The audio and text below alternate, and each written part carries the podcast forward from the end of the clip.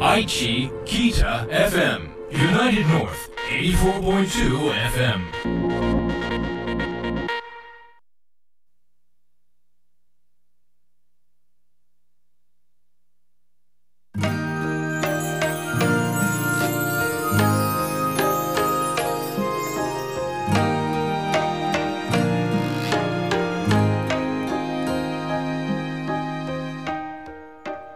門田理恵のヨガで緩める癒しの時間。この番組は林皮膚科 R ヨガの提供でお送りいたします。犬山城城下町にある古民家スタジオよりヨガとマインドフルネスの指導者でありミュージシャンでもある門田理恵がお送りするマインドフルでハートフルな時間。ヨガと音楽でゆったりとくつろぎのランチタイムを一緒に過ごしましょう。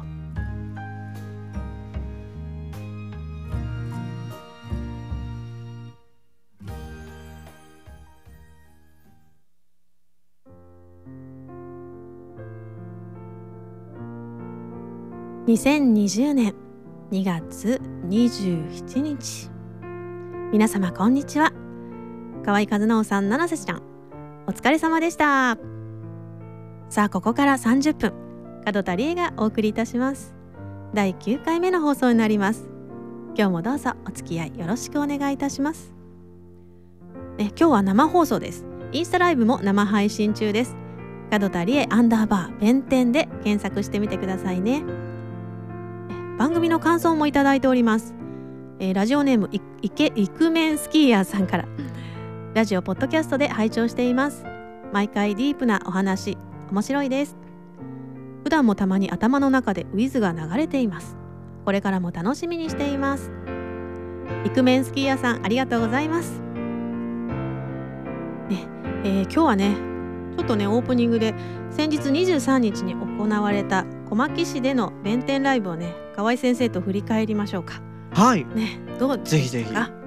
面白かったですね面白かったですね。もうね温かい皆さんとあと門田さんがもうとにかくトークで盛り上げてくれるそんなことない。わあ本当に面白いライブになりました。トークの広がりが良かったですねやっぱりね。普段私たち、はい。あの以上にですねやっぱり、うんうんあの面白い掛け合いができたなと。あと、うんうん。七瀬ちゃんの若さがねそうです一気にねね投入されましてですね。七瀬元気でしたからね。まあ思いっきりあの盛り上げてくださいましたね、うん本当にいいライブになりました、生ギターも良かったですしね。ありがとうございます。あの小学生からどうでしょう70代ぐらいまでがお客さんだったのかな、そうですね。だけど全部を巻き込んだ感じでしたよね。そうですね。本当に全年齢対象な感じでしたね。最後はもうみみんなで踊りましたもんね。総踊りみたいな感じでしたね。はい。まさか僕も踊るとは思いませんでした いや思いっきりセンターで踊ってましたけど先生。でもあのえできないできないと思ってたんですけど、あのちょっとしたコツを教えてもらうだけうんでうんできましたね、そう沖縄のね最後ねカチャーシーっていうね、うん。踊りで締めたんですけどね。うんうん本当にちょっとしたコツですぐ皆さんも沖縄人という感じでですね、うん。楽しかったですね。楽しかったですねまたぜひ本当にコラボできたら嬉しいです、ぜひお願いします。これに懲りずというか。やりましょう。はいやりましょう。ね。ねありがとうございましあた、こちらこそありがとうございました。はいではね早速、えー切り替えましてですね、えー、3分瞑想、えーランチタイム瞑想に入っていきましょうか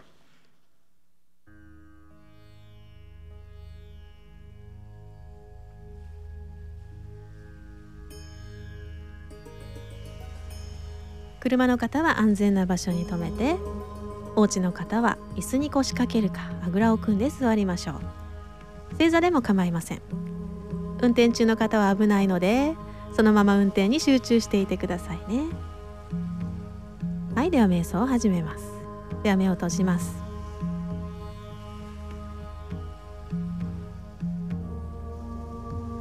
まずはご自分の体を観察してみましょう。猫背になっていないか？肩が上がって緊張していないか？何か心のモヤモヤが体のどこかに固まっていないか？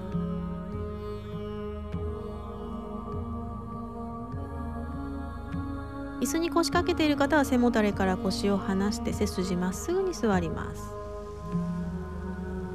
少しおへそを前に突き出すようにして胸は張りますけど肩と腕の力を抜いて。軽く顎を引いて頭のてっぺんを天井に向けます。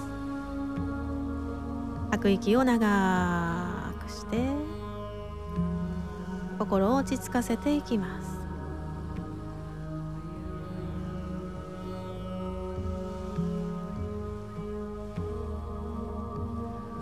でお腹のあたりに注意を向けます。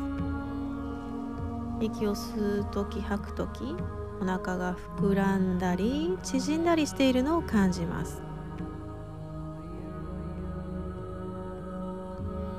息を吸うと膨らんで吐くと縮んでいきます。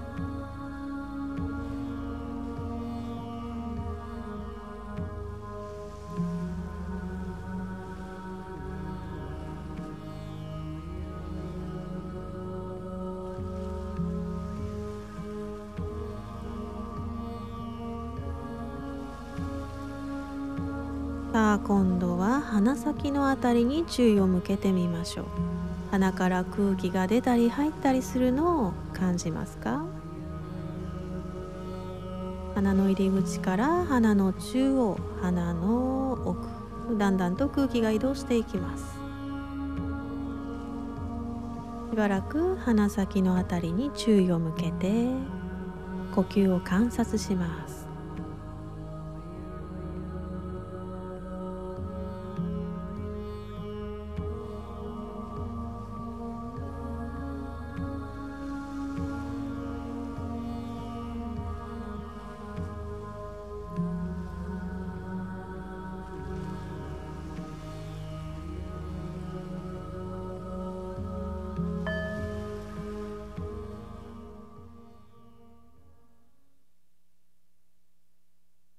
はい大きく息を吸ってはい吐きます。はいそれではゆっくりと目を開けて胸の前で合掌します。これで瞑想終わります。ありがとうございました。はいお疲れ様でございました。いかがでしたでしょうかね。頭の中のおしゃべり心のざわざわ。少しはね落ち着きましたでしょうかね。あのこれはね普段いろんなとこでできることですのでもし自分がねあもうイライラしたとかねもうなんかストレス溜まっちゃってるっていう時にね是非あの普段の生活の中でもね活用してみてください。それではねゆったりとくつろいだところでお聴きください。角田理恵で「With」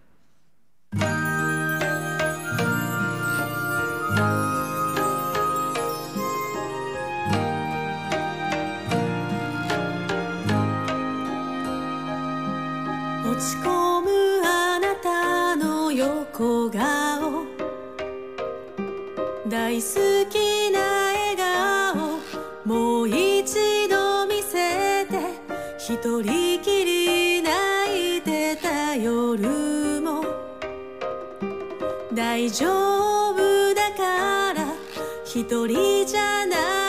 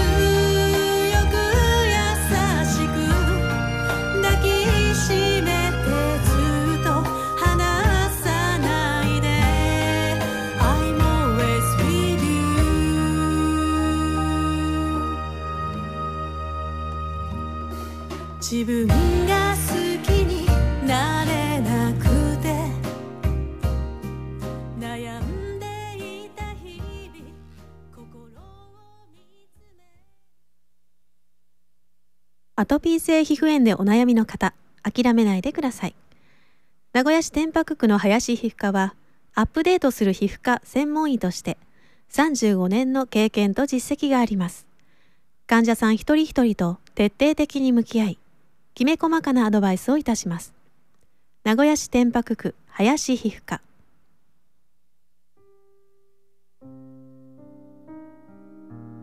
さあ今日はですねヨガゆる3人目のねゲストにお越しいただいております、えー、僧侶の秋田正門さんです。こんにちは。こんにちは。ようこそ犬山へ。お招きいただきありがとうございます。はい。ね正門さんのじゃあ自己紹介からお願いしましょうか。えーっと私はですね、えー豊田市にある、えー、具前院というお寺、えー浄土宗のお寺なんですけれども、あのそこで僧侶をしております。えー名前が秋田、えー正門、えーちょっと変わったあの名前なんですけど、えー正門と、えー申します。はいありがとうございます。ね具前院っていうのはですねあのトヨタの、えー、さなげに近いと。ころかな、はい、さなげ神社という有名な神社、うんうんとさなげ温泉というのが、あうん。の比較的有名かな。あそうですね。もうめちゃめちゃあの素敵なお寺ででしてですね。私もですね年にね34回でしょうかねリトリートといった感じでですねヨガをさせていただいております。ねあのとても広いあの大宝場でしたっけ？があったり、はい、あの、うん。そうですね。大宝場大きな行動があって、はい行動もあって。で周りが自然が豊かでですねウォーキングメディテーションとかしながらですね歩くはい。瞑想として、あのさせていただいてますけどね本当に素敵なお寺ですねまたいろんなおイベントもねされたりはいしてますので、あの偶然で Facebook でそうですね。かあのフェイスブックもありますし、あのウェブページも作っておりますので、うんそちらでじゃあぜひチェックしてみてください。ね。ちょっといろいろ秋正門さんについて突っ込んで聞いていいですか？今日。ちょっと突っ込まれると怖いかもしれないです。はい、どうぞ。ねあのまずなぜまあグゼイさんの、まあ、息子さんとしてもちろん生まれて、そうですね。ははいい。ででなぜあの僧侶の道にというかなりたかったんでしょうかね最初から。えーっと、うんそうですね。あの、おそらくお寺でうん生まれた子供というのは、うんえー多くの人がうん、思うと思うんですけど、えーなりたくないんですよね。そっか。うん、あのプライバシーもまあないし、あのお客さんがひっきりなしで。でまたあの僧侶の姿というまあ基本的に丸坊主ですし、うん子供から見てあまりかっこいいなと思えるようなあの、うん姿ではなかったんですよね。うんうんうんだから本当にあの長いこと、えーお坊さんになるのは嫌だなとあの思っていました。あそうなんですね。そこからどうしてまた、えー、お坊さんの道に。うん本当に決意されたというか。あのまああの俗なというか、うん。あの理由理由なんですけど、うん。最初はあの弟がお寺を継ぐつもりであの僧侶の資格を取って、まあ、私は別の仕事をしていて、まあ、これであのお寺も安泰でうん。私は私の好きな人生が歩めて、まあ、これであのいいかなと思っていたんですけどもあの20代の後半でうん。あの弟がやはりちょっとお坊さんにはあのなれないという話を、あうん。のしましてあそれであのやはり父母も困っておりましたし、えーお檀家さん方も、うん。あの誰が後を継いでくれるのかとあの心配しておりましたので、うん。じゃああの私が必要とされるのであれば、うん。あのお寺に入ってあの皆さんの役に立てたらいいかなと思いまして、えーそれがきっかけであのお坊さんを目指す、えーのことになりました。あそうだったんですね。ってことは普通に社会人をされていた。そうですね何を仕事されてたんですか？えーっとその時はあの神戸に住んでいて、うんうんあの司法書士というあの法律の仕事をしておりました。そうだったんですね。はいえじゃあそれからえっ、とさ三十ぐらいの時でしたっけ？そうですね、うん29か30ぐらいですね。からもうもう一回勉強し始めたっていうはい感じ。、はい、そこからあの修行に入って、うん。あの3年ぐらいで、まあ、資格が、うん。あのいただけるという。なんかあのお話の中で結構日本だけじゃなくて勉強して回るのはあの世界を結構回っていらした。そうですね。あのやっぱりお坊さんになるからには、うん。あのきちんと納得してうん。あのまず仏教というものが好きになりたいしうんお坊さんという職業も好きになってうん。あの一生ですねやっぱり楽しんでうん。あの仕事をしていきたいと思いましたので、でえっ、と日本でですね修行をしていただけではなかなか見えないものうん納得できないものというのがあったので、あーその時関西には、うん。あのそういう2500年前のお釈迦様につながるようなあの仏教を教える先生がいたんですね。あのスマナサーラ長老という長老でしたけども、あのその方はあのスリランカからいらっしゃって、うん。あのスリランカはやっぱりインドに近いこともあって、うん。えーそういう仏教の伝統あのうん。古い伝統が生きてるんですね。えーそれでそこで本当にお釈迦様が唱えていたあのお経、まあ、パーリ語というあの言葉なんですけどパーリ語でのお経を聞きお釈迦さんが説いていた、えー修行の方法、うん。瞑想の方法。あのまあ、今昨今話題のマインドフルネスというのがあのその方法に当たるんですけども。まさに私のやっていることとも一緒ですね。はい、ははい。いうん、それは本当に、あの私の中ではあの衝撃的でまた、とてもとてもあの合点がいく、えー感動するところがあってうん。であの仏法っていう本当にそこで目覚めたんだと思います。うんそんなねあの正門さんと私との出会いは2年半ぐらい前かな？はい。ねあの山下良道先生のいあの瞑想会で私がヨガをしていてで私のヨガを受けてくださったんですよね、はいその時ね。であ僕トヨタにお寺があるのでぜひ来てくださいってその時におっしゃってくださったんですけど、まあ、お互いちょっと連絡先もあの分からないまま時が過ぎて、はい。その時ワールドツアー行ってたんですよね。そうですね。あの、その時はちょうど、あの日本でまあうん。マインドフルネス今、あの話題になってたくさん先生もいらっしゃるんですけど、まずは日本であの有名な先生方の、あの瞑想のセッション、うん。瞑想指導っていうのを受けていた時期で、うん。その後しばらく半年ぐらいあのイギリスフランスタイミャンマーとちょっとあの有名な道場であうん。の指導を受けていてましたのででリエさんとうん。最初お会いできたけどもちょっとしばらく間がそう空いてなんですよしまいましたね。ね。である日ですねこうあ先週来たいい書のたまちゃんはい。いましたね、そのいい書のメンバーで、えー、と花ちゃんとかまなちゃんとかいるんですけどそこら辺であのいいお寺があるよって言われたわけですよ、私に。リエさんああいうとこでヨガできたらすごいいいと思うから、うん一緒に見に行かない？って言われたんです。はい。で見に行ったら正門さんと出会って、はいはい。あれ？どこかで会ってますよねっていう話で。ね。ね。だからすごい縁が深いんじゃないかなとうん。思います。本当に本当に、ね。ご縁ですね。あ。りがたいご縁ですね。あのそこからですねえじゃあ一緒におなお互いねマインドフルネスっていうものを深めていきたいっていうのもあって。でまたあのショーモンさんがギーターねバカバットギーターバガバットギータねこれ今勉強されてるんですよね。そうですね。あのーやっぱり引き続きあの昔からのあの仏教あるいはインドの教え思想というものは興味があったのであの大学院でうんあのギーターをはじめとする、えーそういうヒンドゥーインドの伝統の思想と、えー仏教を、えー勉強しております。でそれがちょうど私のヨガのねあの話とあの重なるのでですねあのぜひ一緒にやりましょうということで、えー年に何回かね季節のいい時にあの集まってこの間もやりましたねそうですね。この間もついこの間、うんはい先週かな。先週ね、はい輪の会を、あのヨガとシンギング輪の会っていうのをやったんですけども、はいあのリトリートとして、まあ、丸一日ね、はいあのグゼインでやるようなことを始めたのが去年からですね。そうですね。はい、そうなんですよ。あのギターとかはあのなんていうんですかね、あのショーモンさんがですね解説してくれたりしますので、これ次回4月にありますよね。そうですね。うん4月の中旬ぐらいでしたかね。そうですね。はい、にまた予定してますので、またそれもねチェックしてみてくはい。ださい。お願いします。あしょうもさん、あのグゼインこれからねどんなお寺にしていきたいかとかね、そういうことを教えてもらってもいいですか？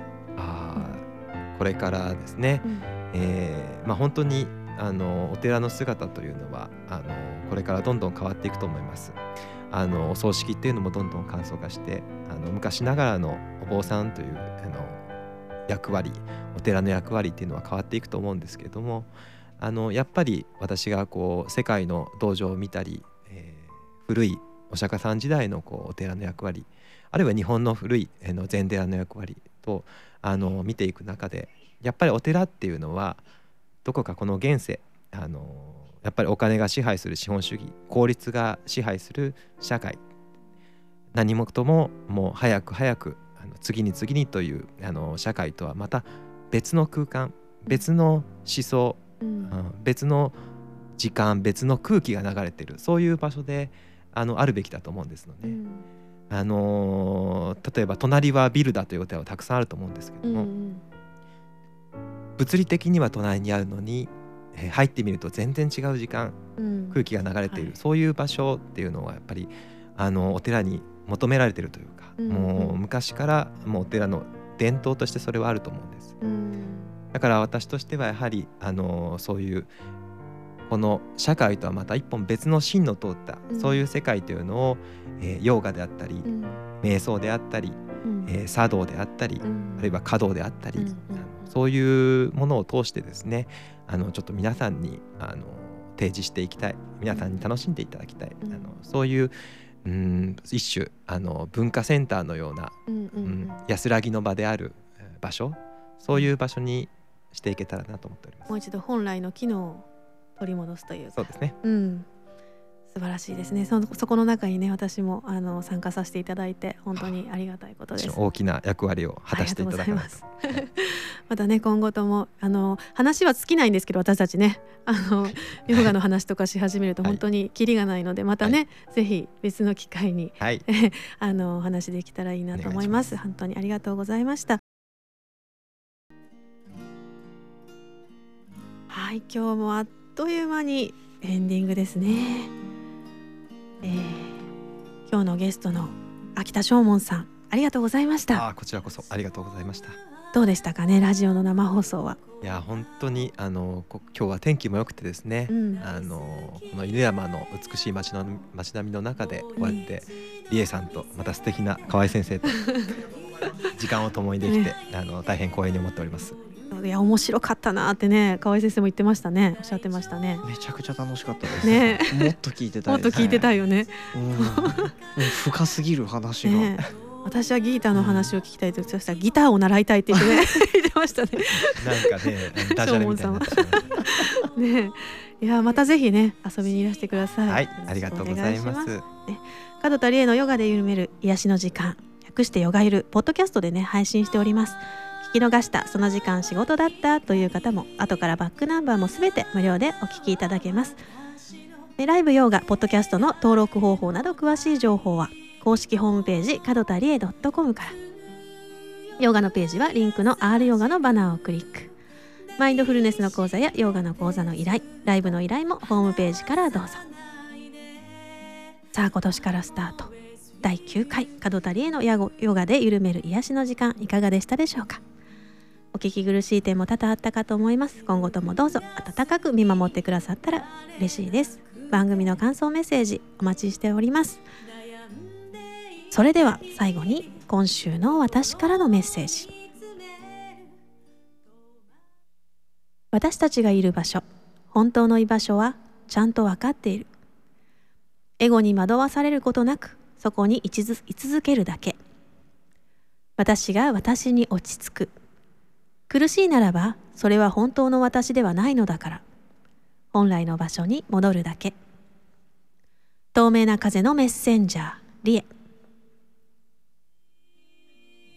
それでは来週もお耳にかかれるのを楽しみにしております。では素敵な午後素敵な一週間をお過ごしください。門田理恵でした。ありがとうございました。バイバーイ。